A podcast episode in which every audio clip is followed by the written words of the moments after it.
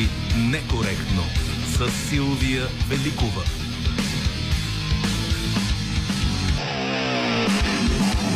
Звукорежисьор на предаването е Рада Томова, музиката избира Марина Великова, редактор на предаването е Добрина Карамболова, а за връзката ни с вас социалните мрежи, както знаете, се грижи Евелина Георгиева. И днес продължиха престрелките между представителите на президентската институция и на изпълнителната власт. Президентът Румен Радев посъветва премиера да се еманципира от менторите си.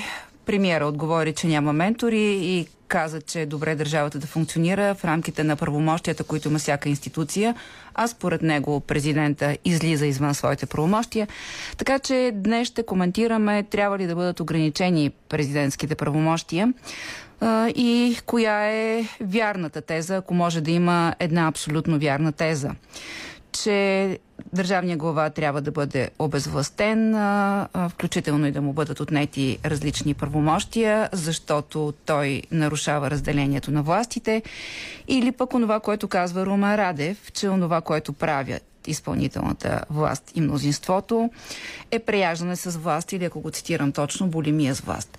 Какво мислите за войната между правителството и президента? В Конституцията или в конкретните личности е заложен този конфликт? Очакваме вашите коментари в профилите на предаването в социалните мрежи Facebook, Instagram, Twitter и Telegram. А след минути ще коментираме тази тема и на нашите редакционни телефони. Ще ви ги кажа сега, ще ги повторя и след малко. нула осем осем девет две нула две две седем нула две девет три три шест седем четири три нула две девет шест три едно пет шест пет, докато се подготвите да чуем седмичния коментар на Иво Балев от Вестник сега. Новини с добавена стойност. Добър ден и здраве желаем във всяко едно отношение, скъпи съучастници. След кратката пауза ви отново сте с едрокалибрените новини с добавена стойност, бюлетин, в който обсъждаме най-важните новини от последните хилядолетия. За да са в добро информационно здраве нашите слушатели, аз местя планини от сведения, копая литературна руда, преработвам исторически травми, джоркам тонове житейски факти и като бял хакер обхващам необятното. Като всички чувствителни хора по света и аз се шокирах от скорошната кончина на Евгений Пригожин. Ако изобщо е кончина, защото с този индивид никога не се знае дали пак нещо не ни парзаля. За сега се придържаме към официалната версия на Путин. Щом президентът на Руската федерация казва, че Пригожин е неодушевен предмет, приемаме, че е така. Евгений Пригожин беше изряден канибал, фашист, престъпник с излежани присъди, малко художник и носител на званието герой на Руската федерация. Освен собственик на най-голямата част на армия Вагнер, Пригожин беше също ресторантьор, медиен магнат и тролски маршал. Бойците на Вагнер воюваха в Украина, Сирия, Африка и дори малко в Русия, когато тръгнаха към Москва в скорошния марш за справедливост. Тогава те унищожиха самолет и няколко хеликоптера заедно с хората в тях и спряха само на двеста километра от столицата Москва. В Африка Пригожин помагаше на местните диктатори да удържат властта си с военна помощ от Вагнер, плюс информационно замърсяване от тъй наречената фабрика за тролове, собственост на Пригожин, предприятие за масова дезинформация. Тоест Пригожин воюваше едновременно на бойното поле и на информационния фронт, успоредно с което снабдяваше с храна цялата руска армия. Но Пригожин като един икар полетя към слънцето и се превърна в пепел. Ес шест, Ес шест, даст, пръст при пръста и пари при парите отиват. Но, както казахме, с Пригожин никога не е ясно дали няма да се реанимира като някой феникс от пепелта и да разпери криле отново. Едно време имаше цигари Феникс и те ставаха на пепел, но противно на очакванията тези цигари не се възстановяваха от пепелта, за разлика от птицата Феникс. От пепелта не можеш да направиш цигара, както от сапуна не можеш да направиш концлагерист. Пригожин и от погребението си направи тролска шега. С отвличащи маневри, фалшиви съобщения и манипулативна хореография стана така, че на три различни гробища в Петербург се струпаха полиция, журналисти и други заблудени хора, а истинското погребение беше на съвсем различно четвърто гробище. Доколко и това погребение е истинско, също е под въпрос. А медиите забелязаха, че на траурната церемония отсъства вдовицата на Пригожин, но присъства жената на най-известния му двойник. Цирк. Малко са хората способни на такива игри, че даже и постмортем. Гледах интервю с един журналист, който е работил в затворената вече медийна компания на Пригожин. Той се разказа всичко откровено. Журналистите в тази компания получавали поръчки да унищожат едного, да хвалят други го, като понякога рязко сменяли отношението към даден персонаж според посоката на вятъра. За някой си депутат дошла команда за обратен завой буквално в средата на деня. Сутринта го хваляли, вечерта го обругавали според новозададения курс. Този журналист-пригожинец е абсолютно наясно, че това е мерзост. Дезинформацията е оръжие за масово унищожение, както е казал поетът. Но харизмата на Пригожин, мрачната му слава, имиджът му на конник на апокалипсиса, всичко това го правеше неустоимо привлекателен индивид. И затова този журналист, разказвайки за всички подлости, които са вършили с колегите му, няколко пъти каза: ние всички искахме да сме Евгений Викторович Пригожин. С две думи, чаровен разбойник на най-най-високо ниво. Висша мода от кутюр бандит. У нас нямаме толкова мащабна фигура. Тук най-много някой чекмедже да хване ревматизъм и да проскърца от натоварване. Всички искахме да сме Пригожин. Човек, който живее ярко и красиво и дано наистина е под земята вече, а не обикаля наоколо като зомби и като скитника евреин. Като връх на погребалния шик, на гроба на Пригожин бе поставена плоча с фрагмент от стихотворението на Тюрморт на друг велик евреин – Йосиф Бродски. И това бе поредната закачка на Пригожин с публиката. Във въпросното стихотворение пише как Дева Мария пита прикования Христос: ти сега Бог ли си или мой син? Жив ли си или мъртъв? Как, вика Дева Мария, ще се прибера без отговор на този въпрос?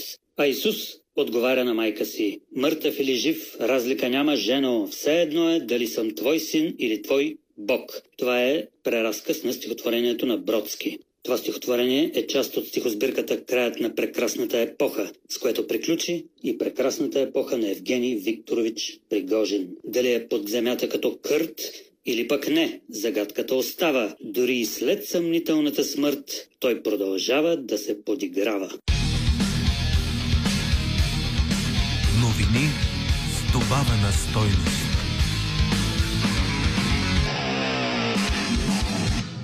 И сега към разговор ни с вас по темата днес: трябва ли да бъдат ограничени правомощията на президента? Няма ли всъщност с тази антирадев инициатива управляващите да дадат повече възможности на президента да заеме позицията на основната опозиция в държавата?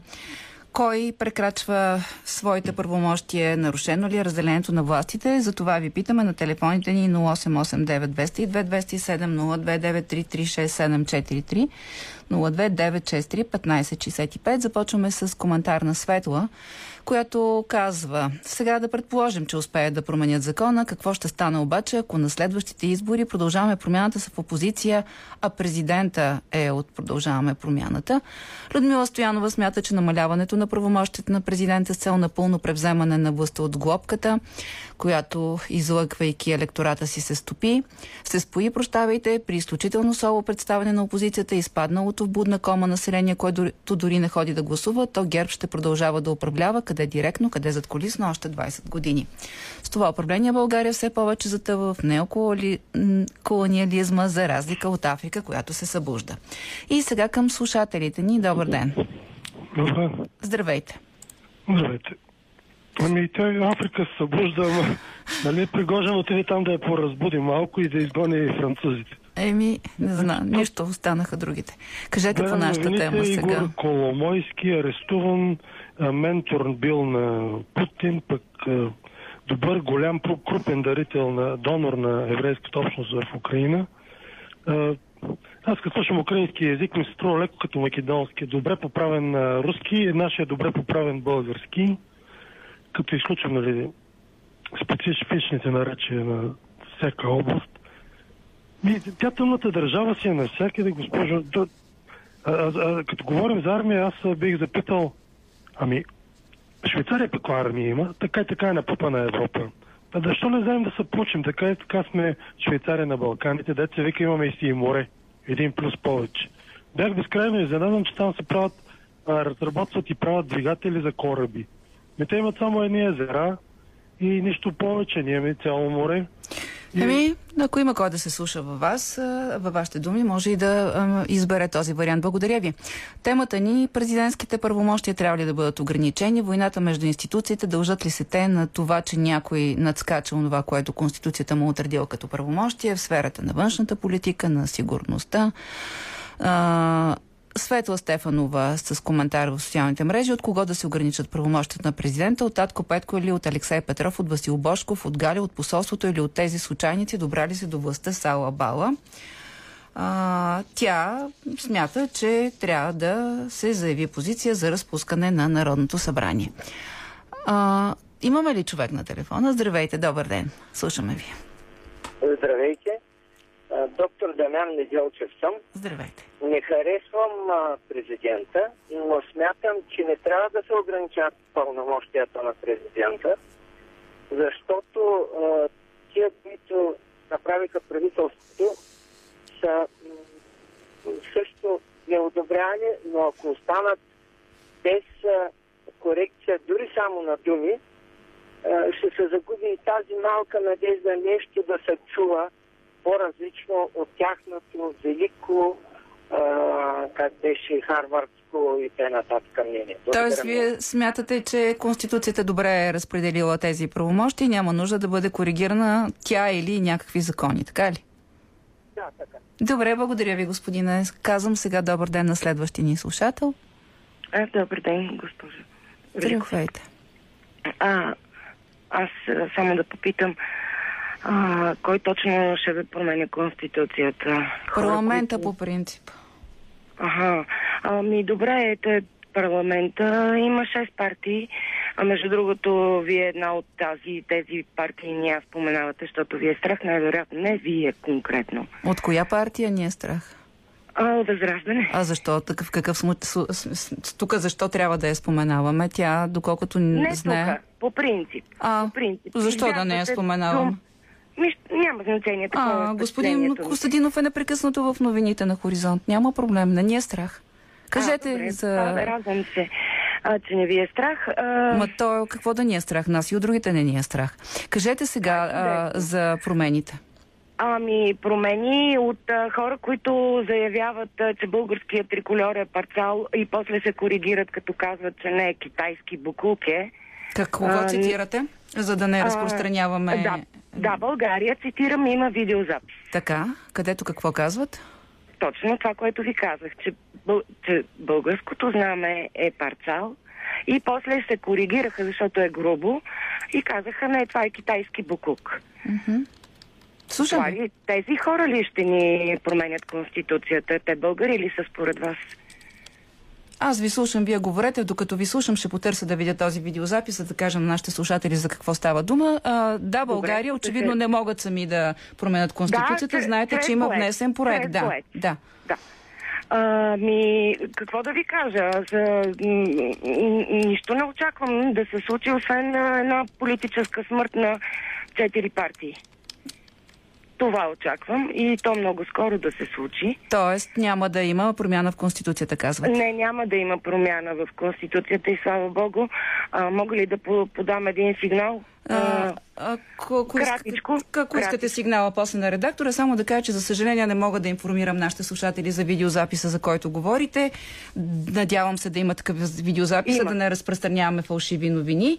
А, и ако искате, кажете на редактора сигнала, който искате да подадете. А ние отиваме към следващия ни слушател, който иска да ни каже а, мнението Ау. си по темата за служебната власт, правомощията, институциите. Да, чух ви, господина, здравейте.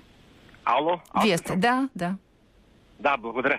Добър ден, госпожа Великова. Здравейте. Уважали се ми този Митов, много ми е приятно да ви чуя. Сега, по въпроса за президента за ограничета. Не трябва да му се ограничават неговите правомощия и без това само малко правомощията. Кои са тия партии, дето искат да му ограничат още правомощията? А, не трябва да става това нещо. Добре. Конституцията е много добра, няма смисъл да се а, преработва. Кои пак ги искат? Кои партии го искат? Е, които имат мнозинство в момента, те го искат. Кой Знаете, кой? знаете партиите, мнозинство? Които имат мнозинство? А, не съм съгласен, защото а, Конституцията е добра. Какво ще я променя? Добре, аз, аз само ви отговорих кои партии го искат и казвам, че това са да. партиите, които в момента управляват, плюс ДПС, да, които да, подкрепят. Да, разбрах, да. Разбрах. Казвате не. Добре.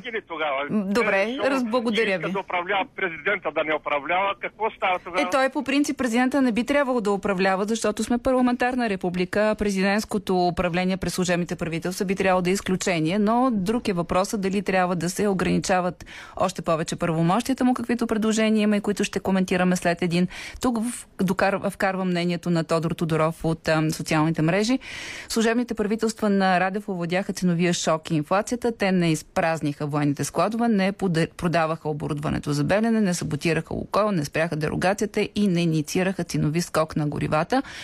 Не спряха евтиния руски нефт, не смениха евтиното руско ядрено гориво заец, не спряха тецовете и рудниците, не извадиха потребителите на свободния пазар на тока и така на така нататък, антинародни дела на ППДБ и ГЕРБ-СДС. Това е същинската причина мракобесниците да са бесни на Радев, пише нашия слушател. И още.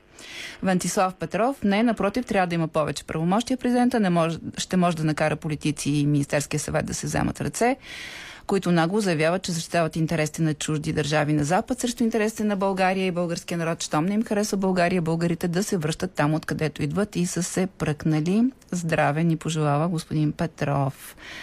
А, имаме слушател на телефона. Добър ден. Алло. Здравейте. Да, добър ден, уважаема госпожа Великова, и да ви е честита нова вашето предаване. Благодаря. Успешно. Винаги значи, е тъжно има... да свършва лятната ваканция, нали знаете, но да. Е, ваканция в инфлация и наистина тия дето вакансуват малко. Добре, кажете по темата сега. Има, има, познавам трима-четирима генерали. Главният генерал с главното Г и главен генерал е Румен Радев. Значи този човек само да се изправи, подчетава му ще минат и Денков, и другия генерал, един от е, тази бюроток партия, дето е там. Значи трябва да се увеличат даже правомощията на президента, защото ние успешно и единствено трябва да вървиме към президентска република. Радев не трябва да прави партия, защото ще му се разлеят гласовете, ще загуби гласове. А този бюроток, дето е сега, кога и как ще си тръгне, не знам е, и не мога да ви кажа и не искам да ги мисля тия. Успешно и да не. Благодаря ви и на вас. Хубав ден ви желая. Дафина Рашкова: не трябва да се урязват и без това ограничените правомощи на президента. Добре, че е коректив на само забравящите се управляващи, най-често избрани от един непредставителен процент избиратели.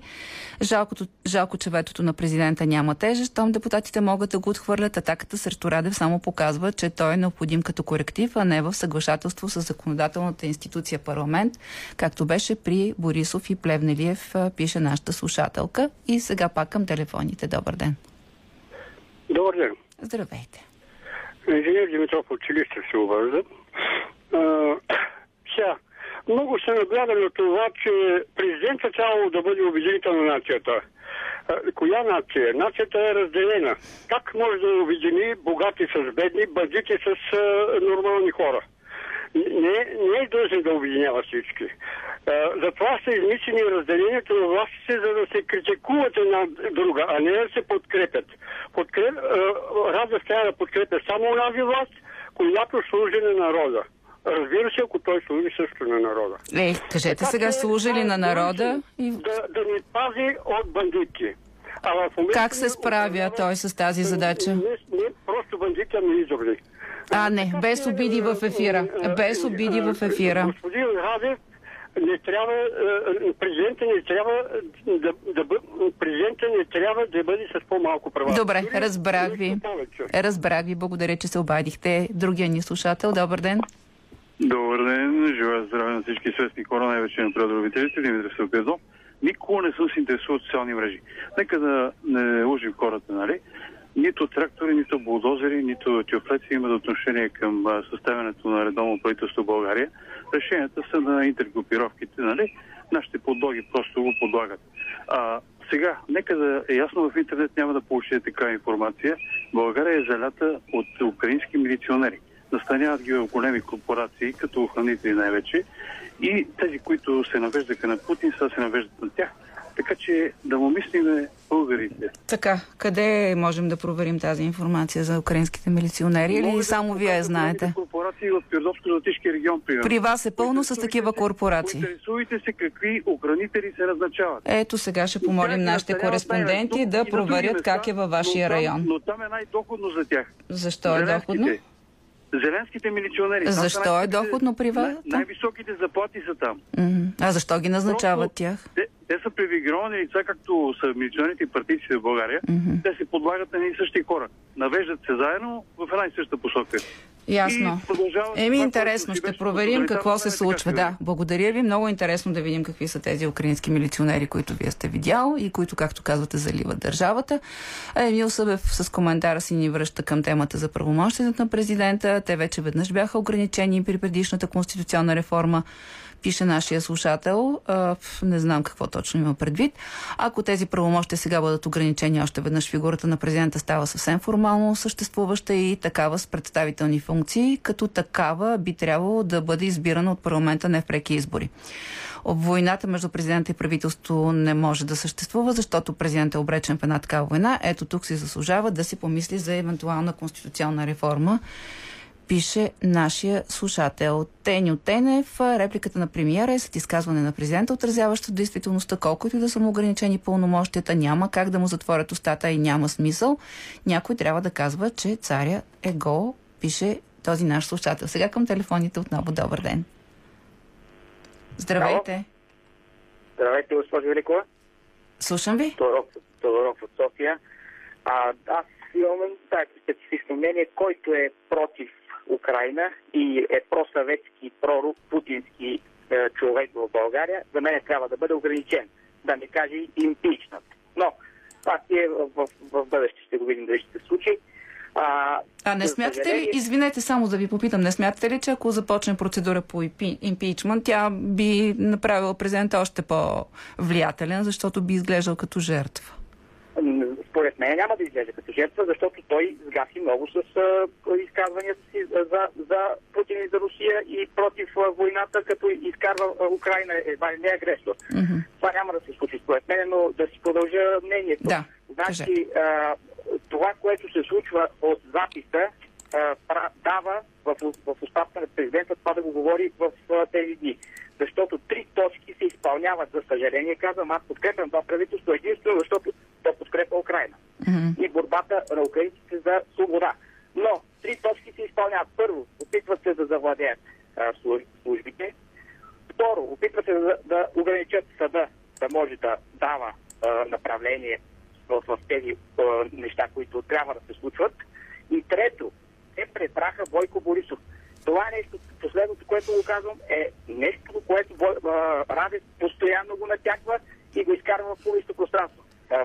Трябва правителството най-малко да даде а, а, обяснение защо Алексей Петров е участвал в глобката и какви са отношенията. Ми те дават Благодаря. някакви обяснения, не ви, не ви ли а, са достатъчни? Ето премиера казва, няма такова нещо, аз не съм, не познавам Алексей Петров, не съм... Значи, госпожо Великова, Бойко Борисов в рамките на двайсет и четири часа два пъти даде две различни обяснения. Така да, така беше, да. Обаче, освен това, Алексей Петров го няма, за да каже каква е истината, да, което също да, се използва. Ние напреха му го няма от Алексей Петров, но това трябва да се изясни, защото нещата са много задълбочени там. Благодаря. Разбрах вашата позиция. Михаил Михайлов, на първо време президента трябва да спре да говори глупости и да разединява българите, пише нашия слушател. Косадин Тонков, няма война, президентство, Министерски съвет. Войната е между участниците в сглобката, които изпитват взаимна ненавист и всички сили се борят да нацакат другия. Бойко стави цялата власт на П П, за да се сринат, пък те уволняват всеки на всяко ниво, за да назначават свои хора и да се окупаят. Президентът просто наблюдава и коментира, а потърпевши от войната вътре с глобката сме ние, както винаги, пише нашия слушател. И още едно мнение преди да се върнем към телефоните. Михаил Райков, президентът измами хората и затова трябва да бъде ограничен до минимум. В момента той работи за Путин и е против интересите на България, смята нашия слушател. И сега към телефоните отново. Добър ден. Добър ден, госпожо. Здравейте. Слушам. Младен Димов от София съм. Искам първо да ви кажа, че нашата конституция е сбъркана, че на този, който получава директен вод от народа, му се окатрят до невъобразими размери пълномощията. А тези, които ги нагласяват след това и деформират така наречена представителна демокрация, тя сега всъщност деформирана демокрация, те имат много по-големи пълномощи от него. И сега, въпреки че е, тези служебни правителства са последствие на това, че политическите партии не могат да се справят. Те приписват техните грехове на него. Ако има някакви грехове, нашия президент, те са, аз ги определям, два.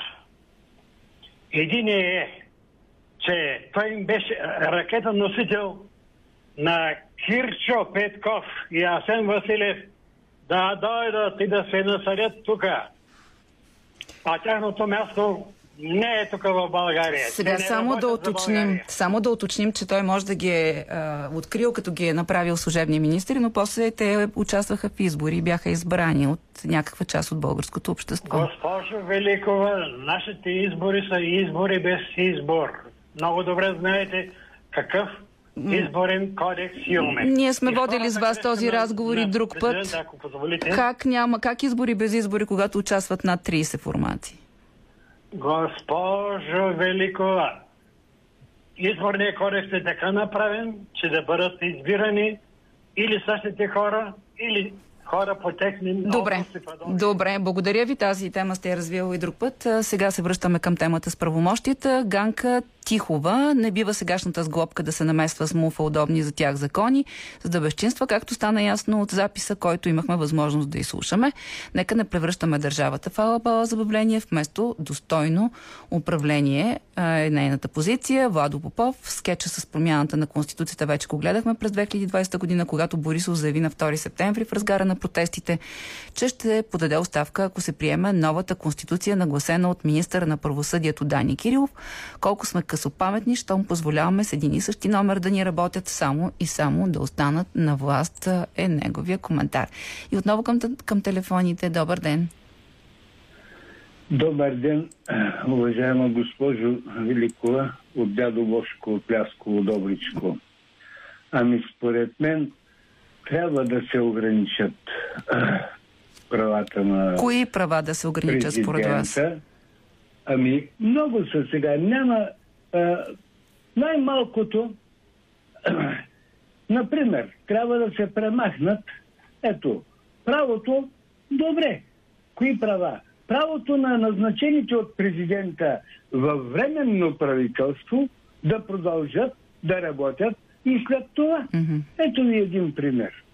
И с обяснение, нали, за правотата на всичките тези нови преназначавания, от които има силна нужда новото правителство. Тоест, вие смятате, трябва... че трябва, че, а, не, а, че правителството не иска да е, изземе повече власт, а, иска да вземе власт, която и се полага, така ли?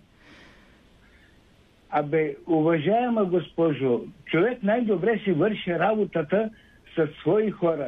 Най-добре С... си брани...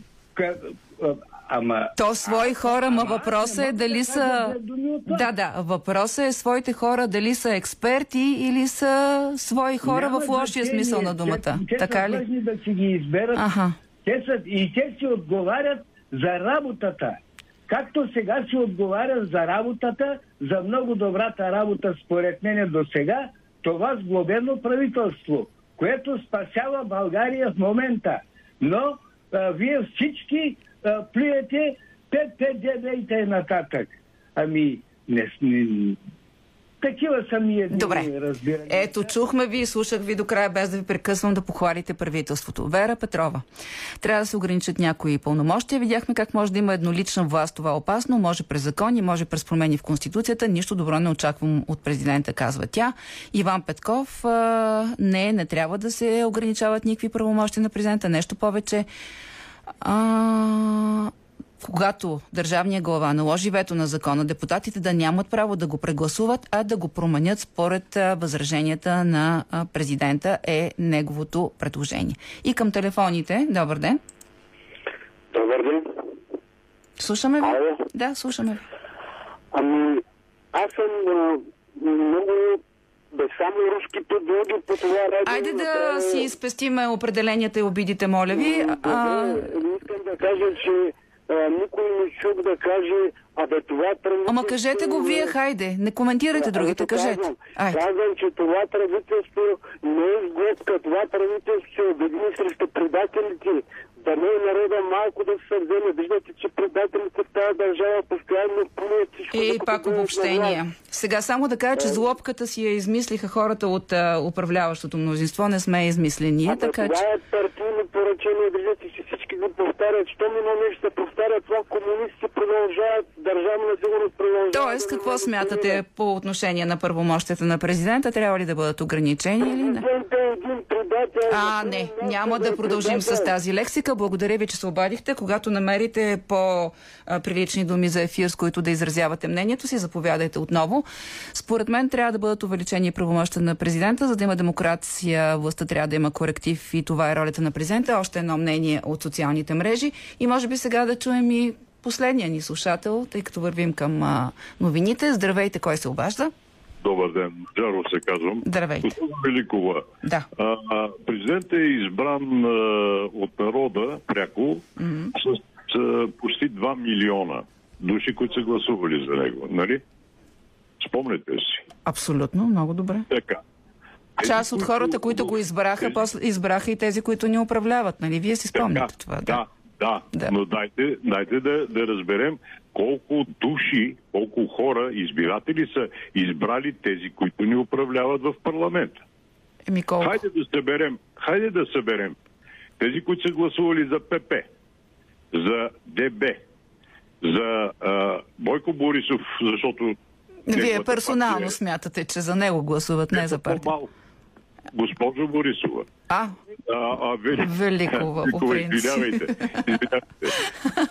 Тези, тези хора в момента упражняват един диктат на малцинството над мнозинството. Не, не намирате ли истина в това? Ами аз не знам дали това е така, само знам, че според конституционната процедура първата партия, колкото и да е малка, прави правителство, ако не успее, го прави втората в случая, втората получи подкрепа на първата, така че няма нарушение по принцип на правилата, а, нали разбирате? Не, аз не казвам, че има нарушение. Еми, това е положението. Аз не казвам, че сумарно така е. Тези партии имат много по-малко избиратели от президента. Те за това искат да ограничат правомощията. Няма спор в това, че имат по-малко. Да. Тоест, вие сте против да бъдат ограничени правомощите на президента, така ли? Mm-hmm. Добре, благодаря ви, че се обадихте. Финално още едно мнение добавям тук, защото влизаме в песента. Не има. А, именно правомощите на президента осигуряват баланса на властите. Ако ще ограничаваме президента, да ограничим и правомощите на Министерския съвет, общинските съвети и парламента, например, да не могат да продават общински държавни имоти. Точка слагаме. Продължаваме по темата след един. Парламента започна работа в петък в нова сграда, в която журналисти и политици доста по-сложно осъществяват контакт помежду си и по сянката на Алексей Петров. След дълго мълчание от страна на представителите на ГЕРБ и на Бойко Борисов, той реши да направи а, признание за ролята на Алексей Петров в а, сглобяването на правителството. Слухове, които бяха чувани многократно преди това и които той подхрани с а, така нюансирани а, обяснения през а, петъчния и съботния ден. Ще говорим за началото на парламента, за стабилността на правителството, за законодателството с а, Явор Божанков от гражданската квота на Продължаваме промяната Демократична България. Здравейте, господин Божанков.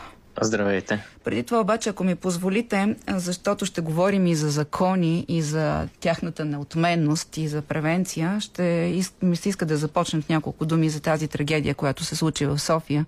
С петнайсетгодишно дете, отнесено на пешеходна пътека в центъра на София, в място, на което децата ни се разхождат по принцип, това е центъра, от шофьор с двадесет и два промила алкохол в кръвта, който е возил детето и жената си.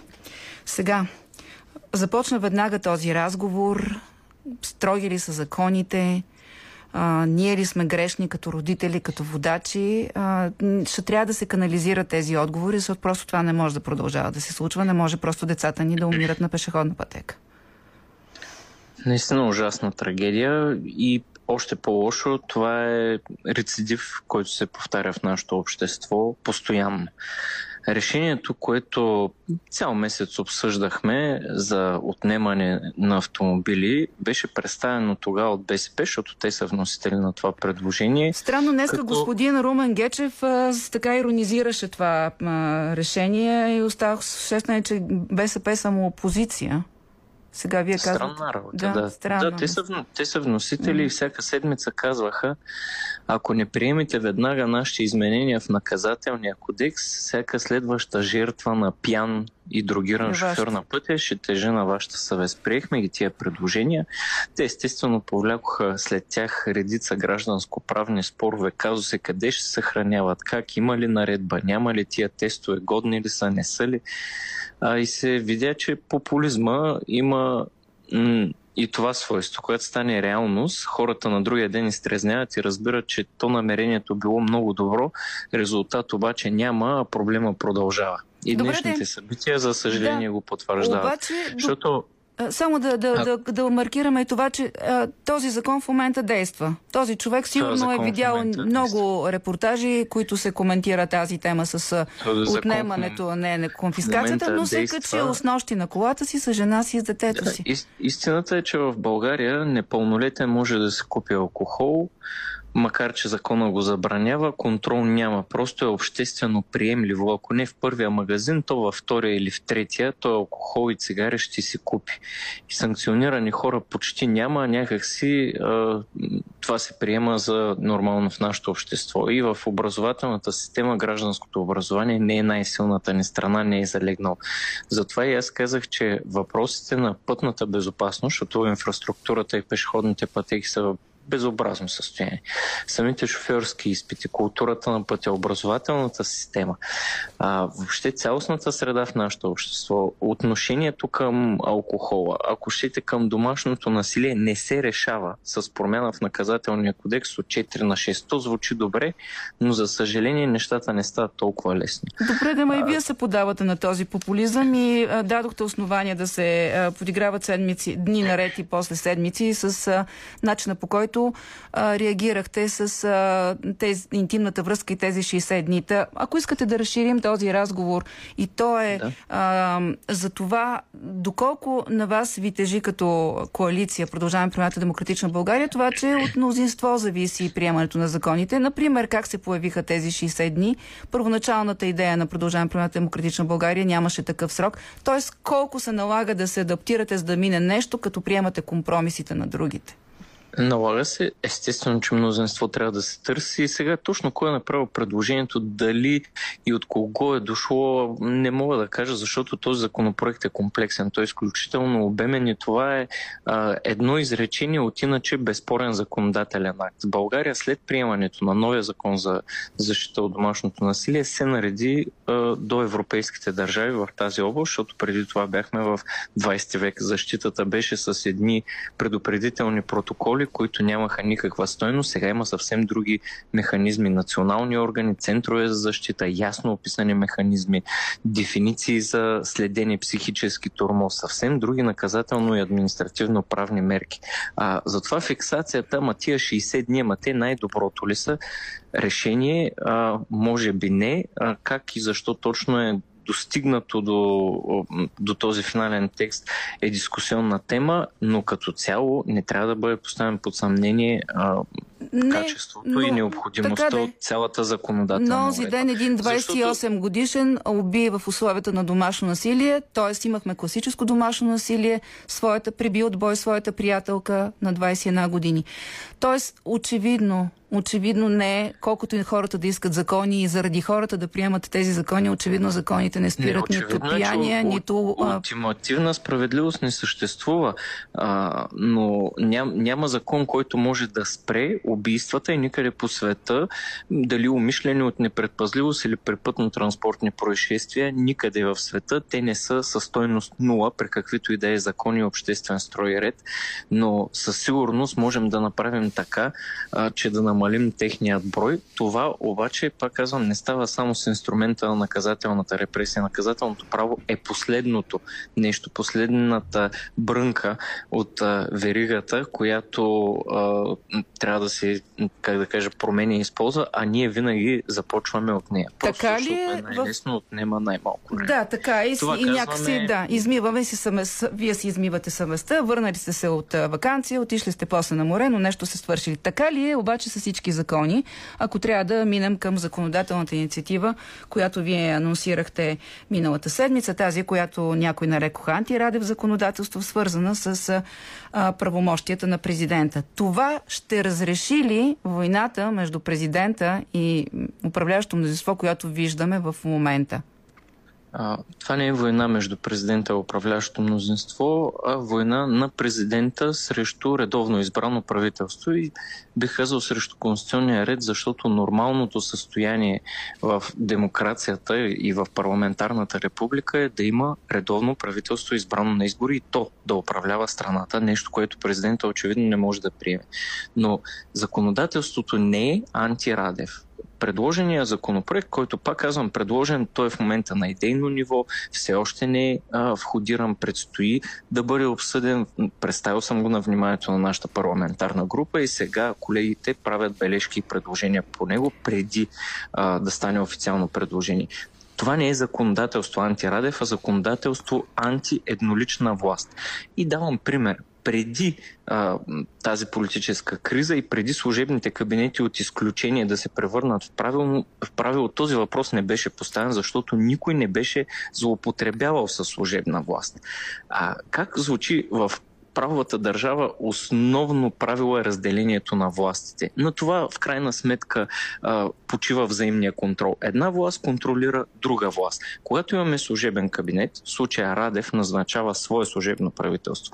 То прави едно предложение за кадрово назначение, което се подписва с указ от президента. Тоест той одобрява назначение на собствения си кабинет.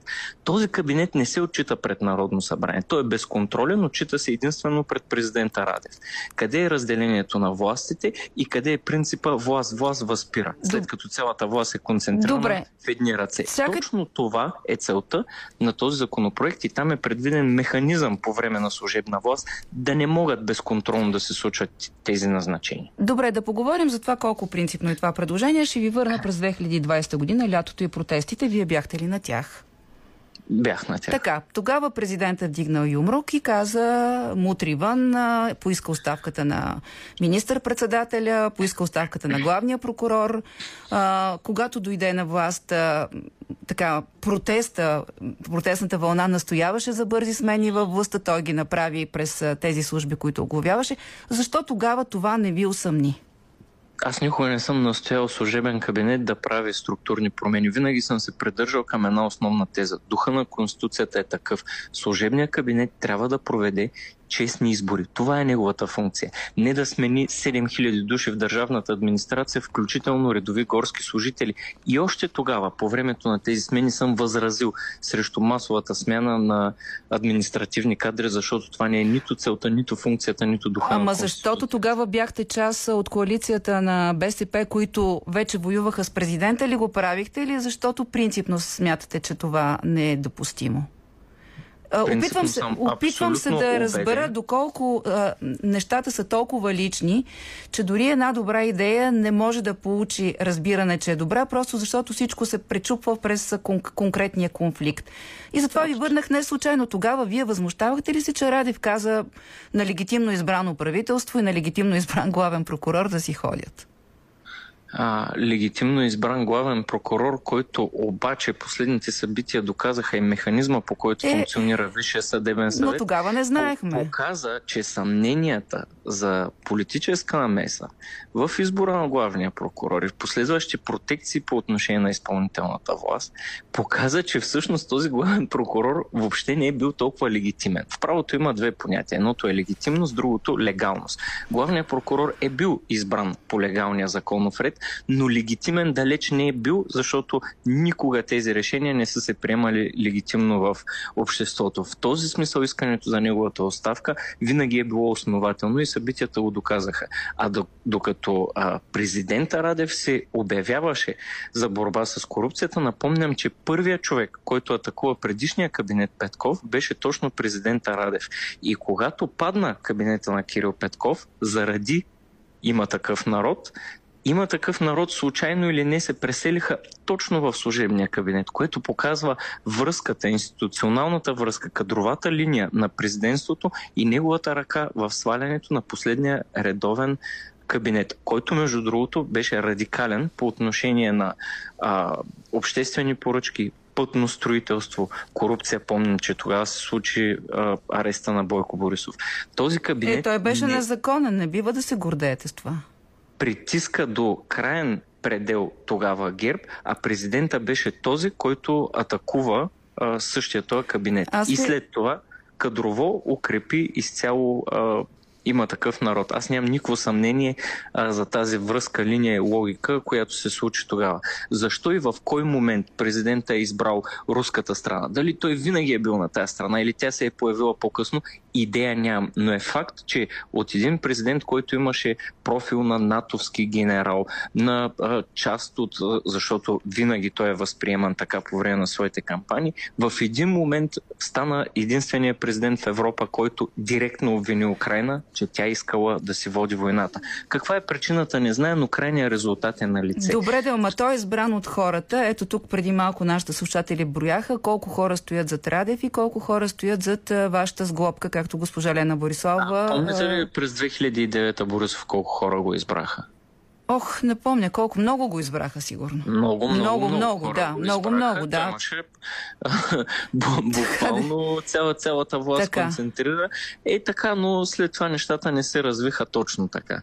А, та, колко много хора са го избрали президента Радев? Ами той беше получил подкрепата и, и на БСП. След това поведе война с БСП. Той беше получил подкрепата на а, Продължаваме промяната, поведе война и с тях. Така че колко много хора са го подкрепили тогава в тази кампания и са гласували за него а, и съжаляват за това, е тема, с която може да се спекулира, но никой не може да каже колко Добре, точно. Но как ще се променят за добро нещата, ако това, което вие предлагате, се случи? Аз, например, от, това, от предложенията, които бяха публикувани в вашия профил, да кажем, част от тях разбирам, че когато става дума за време на власт, наистина не трябва да се правят и такива критики се чуха, такива а, решения, които виждаме сега какъв е ефекта, нали, отказа да, се, да бъде освободен главния, главния секретар. Обаче, защо искате да се отнемат квотите на президента в а, държавни регулатори и а, други позиции, които а, така дават а, по-голяма, не знам сега ще спорим ли за легитимност и легалност, но така дават по-голям периметър на представителност на органите а, чрез присъствието и на президента. Квотите на президента са дадени от Народното събрание по целесъобразност. Тук говорим само за квотите с законодателно основание, защото президента има и квоти с конституционно основание. Тези квоти не са засегнати. Ако Конституцията се променя, това е изцяло друга тема. Но последните месеци доказаха, че той е способен не просто да атакува редовно избрана власт, а открито да заяви, че няма да изпълни конституционното си задължение да подпише указ. Защото тук въпросът не е дали на него му харесва или не, че се сменят служебни кадри, които той е назначавал, че той е длъжен да го направи. Това беше една линия, която досега не беше прекрачвана. И поредният пример, че отговора не трябва да бъде престрелка в медиите, а трябва да бъде институционален и системен, за да гарантираме, че който и да е президента след Румен Радев, всеки следващ президент няма да има възможност да злоупотребява с а, тези права. Специално за квотите. За СЕМ, за БНБ, дайте давам пример. пример да. Давам пример с СЕМ. СЕМ беше разтресен от а, скандали за руска пропаганда, с доклади, основателни, с подкрепени с факти. А, тогава се видя, че президентската квота е тази, която пази руския интерес като рохко яйце. Цялото общество го видя. А, Ма не дайте да обобщавате, възмутихме... защото госпожа Соня Момчилова твърди обратното и се позовава на мониторингите, които се правят, че няма такава пропаганда, включително. Ами, за мен е очевидно, че такава пропаганда има, а, и в крайна сметка а, политическото решение, казвам, то е политическо, защото зависи само от законодателния орган, който е дал тези квоти по целесъобразност, ако реши, може да ги отнеме. И да ги даде има на кого? Няколко, има няколко начина на действие в момента. Много наши избиратели ни питат какво ще направите за тая пропаганда, това влияние и въобще всичко това, което идва от президентството. Мнозина искат импичмент. Това обаче е процедура, която се развива в Конституционния съд и трябва да има едни основания. Другия начин е на ниво Конституция да направим а, реформа в самия институт служебен кабинет.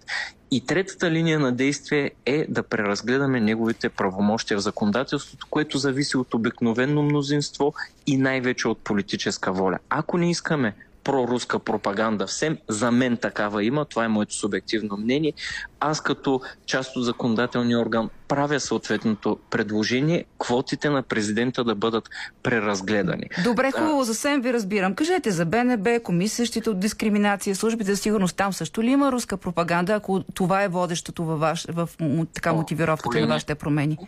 По линия на сектор сигурност нямам никакви съмнения, абсолютно никакви Че има съмнения. руска... Не мога, не мога да коментирам закрити заседания, на които съм присъствал, каква информация са изнасяли а, службите пред нас, но на база това, което съм видял и чул, аз съм абсолютно убеден, а, че а, реформа в службите за сигурност в България трябва да има.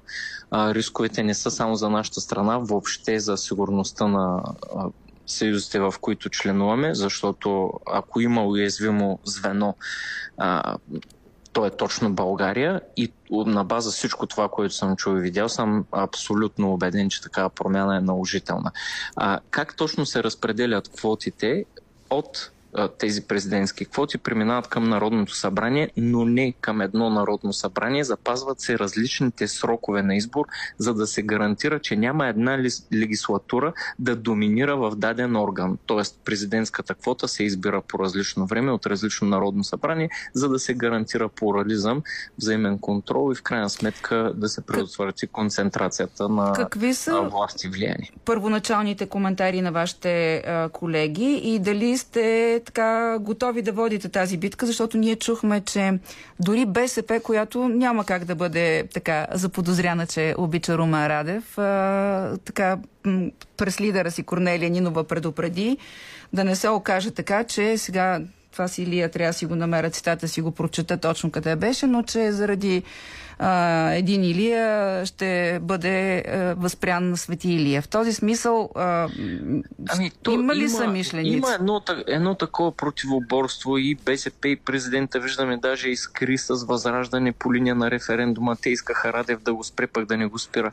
Но за мен има един, а, един голям обединяващ фактор, когато говорим за президента Радев, за Възраждане или за БСП, и това е фактора Русия. Те могат да се карат колкото искат, но стане ли дума за руския имперски интерес, аз не виждам да имат много а, а, раз, различно, различно поведение. За мен президента Радев е като матрешка. В вътре, външната част на тази играчка има патриот, който а, тук в България нарича всички войнолюбци, когато отиде в Европа обаче по-различно поведение има. Там не смее да им казва войнолюбци на своите колеги колеги в Германия, Франция и Холандия, но а, ако извадим тая вътрешна част, може да се окаже, че вътре в нея има нещо а, много по-грозно и то е то, именно тая кремълска нишка, защото е факт, че всички действия по отношение на войната, въоръжаването на Украина, а, членуването на България в съюзите, защото тия позиции на президента генерално поставят под въпрос ориентацията на България спрямо Европа и НАТО.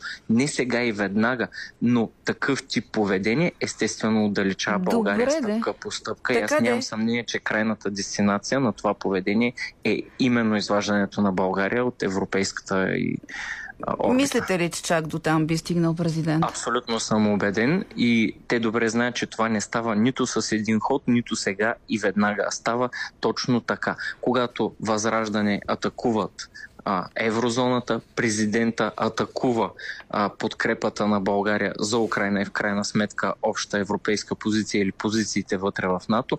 В крайна сметка доверието в България ерозира, защото е факт, че много западни медии и говорители определят и идентифицират България като това слабо звено, гнездо на руски капитали, руски интереси, руска агентура, които не получават санкция. И голяма задача пред нашия кабинет, аз не въобще не омалважавам нашата отговорност в този процес, е да направим не само промени в закона, които да гарантират, че руско влияние няма да се прокара през президентската институция, но какво стана с всички тия руски активи в България? Нито един лев замразен няма а, в България, за разлика дори от Унгария, където стотици милиони активи вече са замразени. Еми, има си компетентни а, институции. Добре, обаче господин Божанков, те трябва да, да действат да част по-скоро. Така. Това е една от задачите. Това е част от смисъла на нашето правителство да съществува. Ще ако поговорим за него функции... след малко. Да, само нека да уточним още нещо. Войната се някога ще спре и надявам се това напрежение по линия Кремъл и така нататък ще отихне. На президента в смях и закачки след около три години ще му изтече мандат.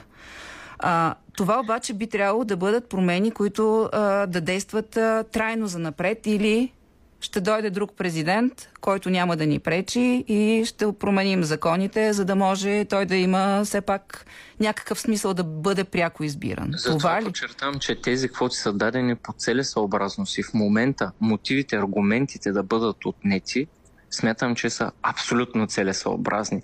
В кой бъдещ момент, как ще се реформира законодателството, е въпрос на следващи легислатури и следващи... Разбрах. Тоест това е конюнктура. Момент... Да, обаче това е изключително важно. Президента а, би трябвало... Той, той в момента насочва въпросите към правителството. Ма кажете се тук за Алексей Петров, все едно Румен Радев, Алексей Петров въобще не го познава. М, Ама кажете и тук за еди си какво. Аз искам да... Ама никой журналист не го пита Румен Радев. Правил ли е срещи в президентството с Валентин Златев и ако е правил такива срещи, какво са обсъждали? Не случайно поставям това. Вие знаете, че е правил такива срещи. Аз искам той да бъде попитан правил ли е такива срещи. Ама вие, за да искате да чуя какъв е. Да, щом задавате този въпрос. Да. Очевидно знае нещо. И ако е правил да. такива срещи, само, че какво... никой не го пита, защото неговите изявления са там на някоя поляна до някой пилон. Пътюм рецитира някакво стихотворение на изуст и продължава. Той много-много на въпроси не отговаря, а те много-много не го питат, защото това е много сериозен въпрос. Сега, Пак ако... се връщам на тази аз тема да ви с питам обаче. Не трябва да гледаме външните чаркове на играчката, а какво има отвътре. И точно тия въпроси ще покажат какво има вътре. А ако е имало такава среща с Златев в президентството, това какво означава? Това означава, че той трябва да разкаже какво са говорили на тази среща. Защото темата Лукол е голяма тема около руските интереси в България. Много голяма тема. А, и смятате, че е воден разговор, който е бил в ущърб на националните интереси на страната ни или? Смятам, че разговор е воден и е много интересно какъв е бил този разговор. Кога е бил той? Трябва да попитат президента Радев и съм много любопитен какво ще отговори. Ама той, нали знаете, че Валентин Златев се твърди, че е много близък и с вашия коалиционен партньор Бойко Борисов. Да го питаме ли Борисов или той е отговорил вече на тия въпроси според вас? Той Борисов в момента първо ще трябва да отговаря на тия въпроси а, и покрай завръщането на Божков, защото Божков твърди, че си е плащал една такса спокойствие, което а, съвсем не звучи нелогично, като помним предишните управления на ГЕРБ и факта, че седемстотин милиона данъци са отклонени от хазната. Божков твърди, че за тази услуга той си е плащал някаква такса и твърди, че е плащал точно на Борисов. Ако това е а, тук м- наказателно правна материя и органите трябва да установят това така ли е или не е така и част по-скоро истината да излезе наяве, ако има отговорност тя да бъде понесена. А точно по линия на Лукол няма някакво кой знае какво сложно обяснение. Фирма е по-не е охраняла тръбите на Лукол. Лукол години наред не е плащал данъци в България а, и, и това е меко казано странно. И, да, Някой и... трябва да обясни защо тая компания не си е плащала Ама... данъците, докато Борисов е играл така. карти с Валентин Ама... Златев, защото това те са го казвали. Да, нали? и... Няма нужда някой Ма да управлявате с тях, зависите от тях. Ето, как, как, как ами, става тази това раздвоение? Нека се върна на тия думи. В предния кабинет Петков, когато Борисов беше арестуван, а ГЕРБ не получи нито една комисия, а, това се смяташе за а, как да кажа, изпълнения ангажимент на коалицията по линия на отношението спрямо Борисов. След това на изборите обаче Борисов стана отново първа сила. Той, между другото, спечели избори и на машина, и на хартия, и на пощенски гълъб, но накрая отново спечели избори. Местни, европейски, парламентарни. И истината е такава, че ние тези избори ги загубихме и станахме втора сила и направихме правителство от втора позиция. Нещо, което, ако не невиждано, то е изключително Ама, рядък прецедент. Го направихте, за защото политика. Борисов искаше да има на всяка цена правителство и се съгласи, а и между другото в момента се възползва от това, защото на практика той се държи като опозиция на това правителство. Нищо, че има вице-премиер. Направихме го за, с ясно съзнание каква може и ще бъде цената на това. Знаейки каква е алтернативата? Безконтролната власт на президента, ръста на популистските формации, риска пред европейския път на България, а в момента има правителство, което да, всеки ден трябва а, да търси мнозинство с Борисов, всеки ден трябва да влезе в сложен спор по всяка тема и текст, но мнозинство, което се контролира зависимост. Едно, друго контролира себе си. Нашата част от парламентарната група е ГЕРБ. Не може да има назначение, а, което да се случи само с половината мнозинство. Така Борисов не е безконтролен, нито всесилен, не, нито управлява не, държавата. Не, но всеки момент може да се откаже от това управление. Не, нека се откаже, съответно и да носи отговорност за свалянето на това управление, ако причината е, например, пътното строителство, защото скоро Борисов, като го попитаха за турски поток и какво е участието на неговото правителството, той насочи вниманието към Андрей Цеков, колко лош министър бил той. А всъщност Андрей Цеков е точно този министър, който опитва да направи, не само опитва, успешно налага провеждане на честни и прозрачни обществени поръчки. Там, където беше най-големия корупционен потенциал на предишни управления, точно там е насочена атаката. Ако Борисов иска да свали още едно правителство, защото едни пътностроителни фирми не си получават парите, нека го свали по тая причина това правителство и да си носи отговорност, включително за всичко, което ще се случи със страната след това. Нещо такова каза в пост във Фейсбук Лена Борисова, когато Борисов извади историята си за Алексей Петров, опит да отклони вниманието от разследването на турски поток, изнервен от георадара на Хемус. Някой притопля и пренаписва историята с бившите си верни крими другари. А, сега, хайде да видим каква е ситуацията с Алексей Петров. Вие какво сте чувал, защото предполагам, че и вие като мен сте чувал, много преди Борисов да го потвърди, че нещо се е случвало с участието на Алексей Петров около не, това правителство. Не, не знам какво от кога Борис, Борисов стана някакъв свръхдостоверен източник. Той първо каза, че Алексей Петров участвал е, в добре, едва ли не в конструирането на правителство. После обаче последното, което, защото той Борисов казва от вчера е логистика, пъти, да, така. От вчера обаче Алексей Петров не участвал, не бил на тия срещи, не са го виждали там, но спомогнал той логистично да се осъществи такава среща. Тоест, утре, ако изчакаме и преспим, може да има съвсем друга теза. Господин Божанков, вижте сега, аз още, а, когато се конструираше правителство, съм го чувала от хора от а, вашата коалиция, че въпроса бащата на Кирил Петков... Аз ви отговарям да. това, което да. аз знам. Какво никога... знаете вие? Никога на дневен ред при нас такава тема не е съществува. Всички аргументи, които сме обсъждали за и против а, конструирането на правителство, никога в нито една секунда не са включвали такъв въпрос и той не е седял. Не сте дочувал, не сте дочувал дори неофициално за някаква роля на бащата на Кирил Петков и за Алексей Петров, така ли? Честно ви питам. Бащата на Кирил Петков никога не съм разговарял. Не, не, аз ви питам него, дали сте да дочувал. Роля, да не, не сте, никога не сте го чувал вие. А, то това в публичното пространство е казвано от други хора, но аз в работата си такъв елемент и компонент никога не съм. Аз ви разбирам, но някога на някои от вашите партийни сбирки питали ли сте лидерите на Продължаваме промяната? Бе, извинявайте, говори се, че Алексей Петров, някакъв манастир, ето днеска Румен Христов даже казва, че е девически, а, в, а, така, цитират се вече, легендите продължават. Дали и защо е пит, задаван този въпрос? Това въпрос може да отговорят само хората, които са водили. Които не говорят.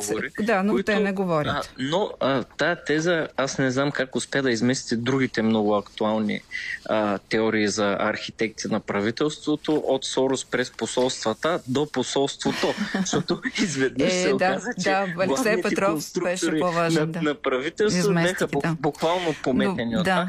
Ами, а, това е. Със, със сигурност а, трябва лидерите на парламентарни групи трябва да дадат тези отговори. Да, така. Да, да, да, тяснота по тая да, тема, защото но... иначе Борисов говори и Алексей Петров, Бог да го прости, го няма, за да каже каква е истината, защото той имаше ами, някакви аз отговори. Аз помня преди години, когато друг бизнесмен застреляха в София посред бял ден, покойния Петър Христов, който беше и спонсор на ГЕРБ и беше освоил доста обществени поръчки в общини на ГЕРБ. Тогава Борисов каза, че той по спомен, сега казвам, не мога да го цитирам точно, е някакъв дребен дарител на ГЕРБ, който той много бегло познават. А Борисов има такъв рефлекс много бързо да си забравя познанствата и контакти, което не е много а, мъжко, не е много коректно, защото очевидно а, в да, някаква да, по-напечена ситуация всеки може да бъде хвърлен под влака, а, стига, нали, тая история да не стигне вие, до него. А историите го... някак си все до него стигат. Да, да, и вие го знаете и въпреки всичко разчитате на тях за конституционни промени, за промени свързани с службите, за промени свързани с президента и така нататък. Знаете на какво разчитаме? На обстоятелствата, които позволиха и направиха възможно правителство от втора позиция. А, факт е, че ГЕРБ не са с а, желание и трепет а, подкрепящи в това управление. А, факт е, че за нас не е а, най-желаното състояние на нещата, но е факт, че всяка алтернатива е по-лоша от тая. Няма да повтарям а, какво означава служебна безконтролна власт на Радев, но какво означават пети или шести избори, какво означават още стотици милиони за предсрочни избори, които в крайна сметка ще ни откъснат не само от Шенген и еврозоната, те ще ни направят бе отбор в Европа. Добре, две финал имаме. Едно състояние да. Такова на нещата, Румъния да продължи своя път сама към Шенген, без България, защото Шенген означава мащабни реформи в законодателството. И ние в момента това правим. Работим за приемане на нов държавен бюджет, работим за дефиниция за енергийна бедност, работим за антикорупционен закон, защото това е основата на приемането ни в Шенген.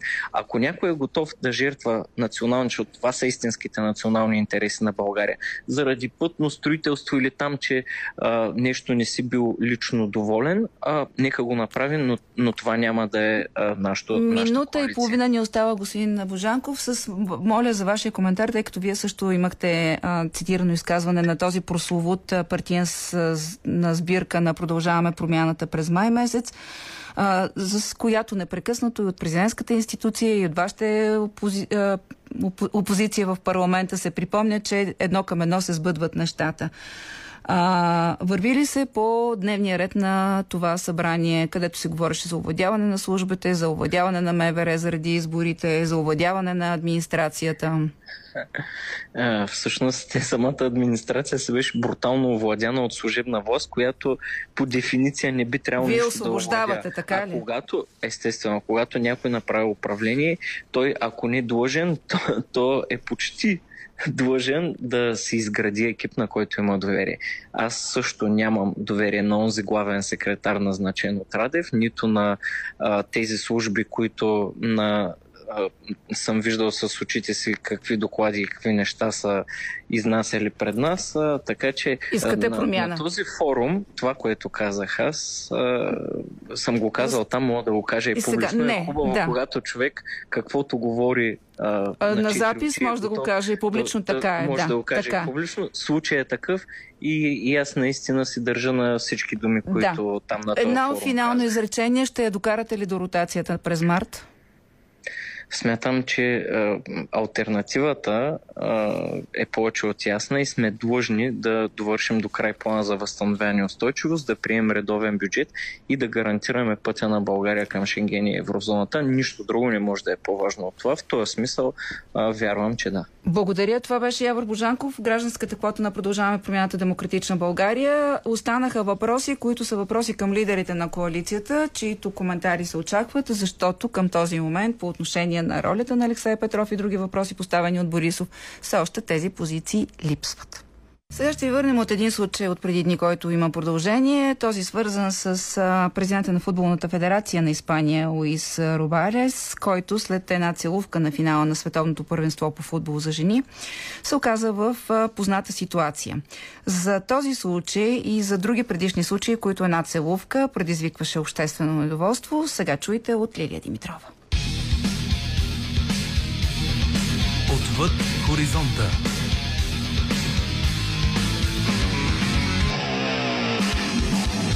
Една скандална целувка разтърси като мощно земетресение Испания и е на път да доведе до дълбоки реформи в обществото.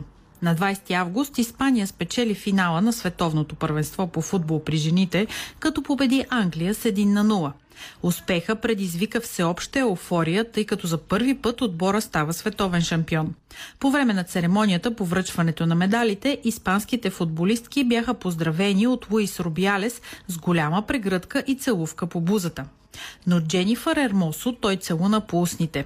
Първоначално случката предизвика сериозна реакция в социалните мрежи. Тлеещото социално напрежение от неравенството между половете в Испания избухна в протести в подкрепа на Ермосо. Шефа на Испанската футболна федерация се извини и каза, че целувката е била грешка. По-късно обаче защити действията си, като заяви, че целувката е била спонтанна, взаимна, еуфорична и със съгласие. Рубиалес отказа да подаде оставка и каза, че ще се бори до край. Освен това се обяви за жертва на лов на вещици от страна на лъжефеминистки. Но толкова сериозно ли е, че трябва да напусна, след като свърших отлична работа за испанския футбол? Не, няма да подам оставка, няма да се оттегля. По-късно същия ден Ермосо сподели в социалните мрежи, че целувката не е била взаимна. Чувствах се уязвима и жертва на импулсивно, сексистко, не на място действие, без каквото и да е съгласие от моя страна, каза футболистката. Просто казано, не бях уважена. Рубиалес беше сериозно критикуван от политици и спортни организации. Заваляха призиви за оставката му. Испанската прокуратура започна разследване дали инцидентът е равносилен на сексуално посегателство, което може да докара на Рубиалес до четири години затвор. ФИФА отстрани испанеца принудително за деветдесет дни и му забрани да извършва всякакви дейности, свързани с футбола. Испанският министър на спорта Мигел Исета заяви, че е свършено с дискриминацията на жените в спорта. Край! Без повече дискриминация към жените и пречки пред тях да се реализират в спорта. Свърши се, но за съжаление това е благодарение на инцидент, до който изобщо не трябваше да се стига. Свидетели сме на истинска социална и спортна революция, която ще направи страната ни по-добра. Върховният комисар на ООН по правата на човека Фолкер Тюрк изрази своята солидарност с Джени Ермосо. Той заяви, че се надява този случай да бележи повратна точка в света на спорта, където жените продължават да бъдат подложени на сексуален тормоз и злоупотреба. Говорителя му Стефан Дюжарик беше категоричен. How difficult is it? Колко е трудно да не целунеш някого по устните. Не виждаме индикации случилото се да е било по съгласие. Има сериозен проблем с сексизма в спорта и призоваваме испанското правителство да го реши, като зачете правата на всички жени спортисти. Испанският министър по въпросите на равенството Ирене Монтеро определи случилото се като форма на сексуално насилие, от която жените страдат всекидневно и която досега е била невидима. По думите й, мъжкият шовинизъм в Испания е системен, а при инцидента с Рубиалес се е проявил в най-лошата си форма. Когато казваме, че обществото ни продължава да е сексистко, не виним никой мъж конкретно, а признаваме, че мачизмът и неравенството между мъжете и жените е структурна реалност. И ние сме длъжни да вземем мерки, за да прекратим това неравенство. Според министър Монтеров, все пак в испанското общество се забелязват наченки на осъзнаване колко сериозен е проблема. Лозунгът «Се акабо, свърши се» е на път да се превърне в испанския вариант на MeToo – движението срещу сексуалния тормоз, което започна през две хиляди и седемнадесета година в Съединените щати. Фактът, че господин Рубиалес и хората, които го подкрепят, са малцинство, показва, че испанското общество започва да се осъзнава. Все повече мъже си казват «Не искам да съм като него». Футболистките от националния отбор на Испания казаха, че няма да играят, докато ръководството на федерацията не бъде сменено. А това не е първия път, в който испанските футболистки имат проблем с началниците си. През две хиляди двадесет и втора година петнадесет от тях отказаха да играят за отбора. Причината беше треньора Хорхе Вилда, който беше обвинен за подхода си. Преди идването на Вилда през две хиляди и петнадесета друг треньор беше принуден да подаде оставка заради оплаквания за унизително отношение. Сега обаче ситуацията е различна. Футболистките получават широка подкрепа, а капитана на националния отбор Алексия Потеяс призова за мащабни промени в спорта. Въпросът е, че всички искаме едно и също – да имаме уважение в професията си, както има от години и продължава да има към мъжете във футбола. Борим се за това. Моето поколение трябва да играе и други роли. Не сме само спортистки, за да го постигнем, но това е завещанието, което искаме да оставим на следващите поколения.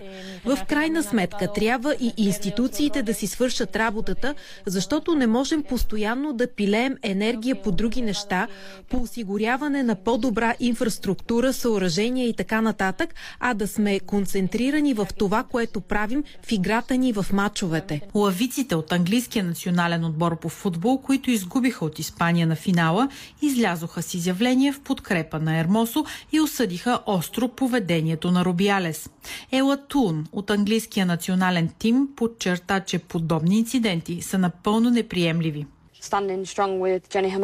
Подкрепяме Джени Ермосо и испанския национален отбор и дано се постъпи както е редно. Надяваме се, че подобни неща няма да се случват повече, защото след края на първенството говорим за това всеки божи ден, вместо да хвалим испанките за успеха им и да отбележим колко далеч е стигнал женският футбол. Лора Бейтс, основателка на платформата Всекидневен сексизъм, казва, че този случай е изпратил ужасяващо послание. И то не важи само за Испания.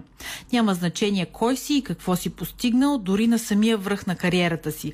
Дори с всички доказателства и свидетели, ние пак ще те смажем, ако се осмелиш да се изправиш срещу един могъщ човек, казва тя. Не става дума само за целувка, а за много повече, казва Семра Хънтър, журналистка от Би Би Си.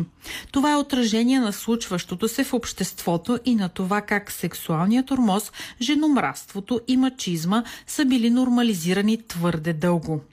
Френската министърка на спорта Амели Лудея Кастера изрази надежда, че случая ще помогне на обществото да съзрее. Всички сме шокирани и дори малко озадачени от цялата тази история, защото сякаш Луис Робиалес е единственият човек в света, вероятно и майка му, които не осъзнават какво се е случило. А случилото се е недопустимо и не трябва да позволяваме да се повтаря. И то е дело на лидер на федерация, човек, който трябва да дава пример в изключително популярен и гледан спорт.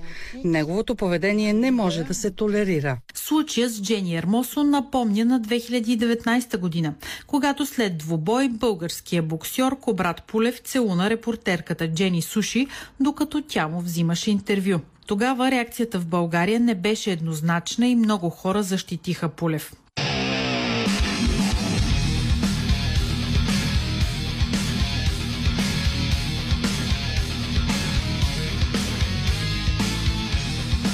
Политически некоректно с Силвия Великова.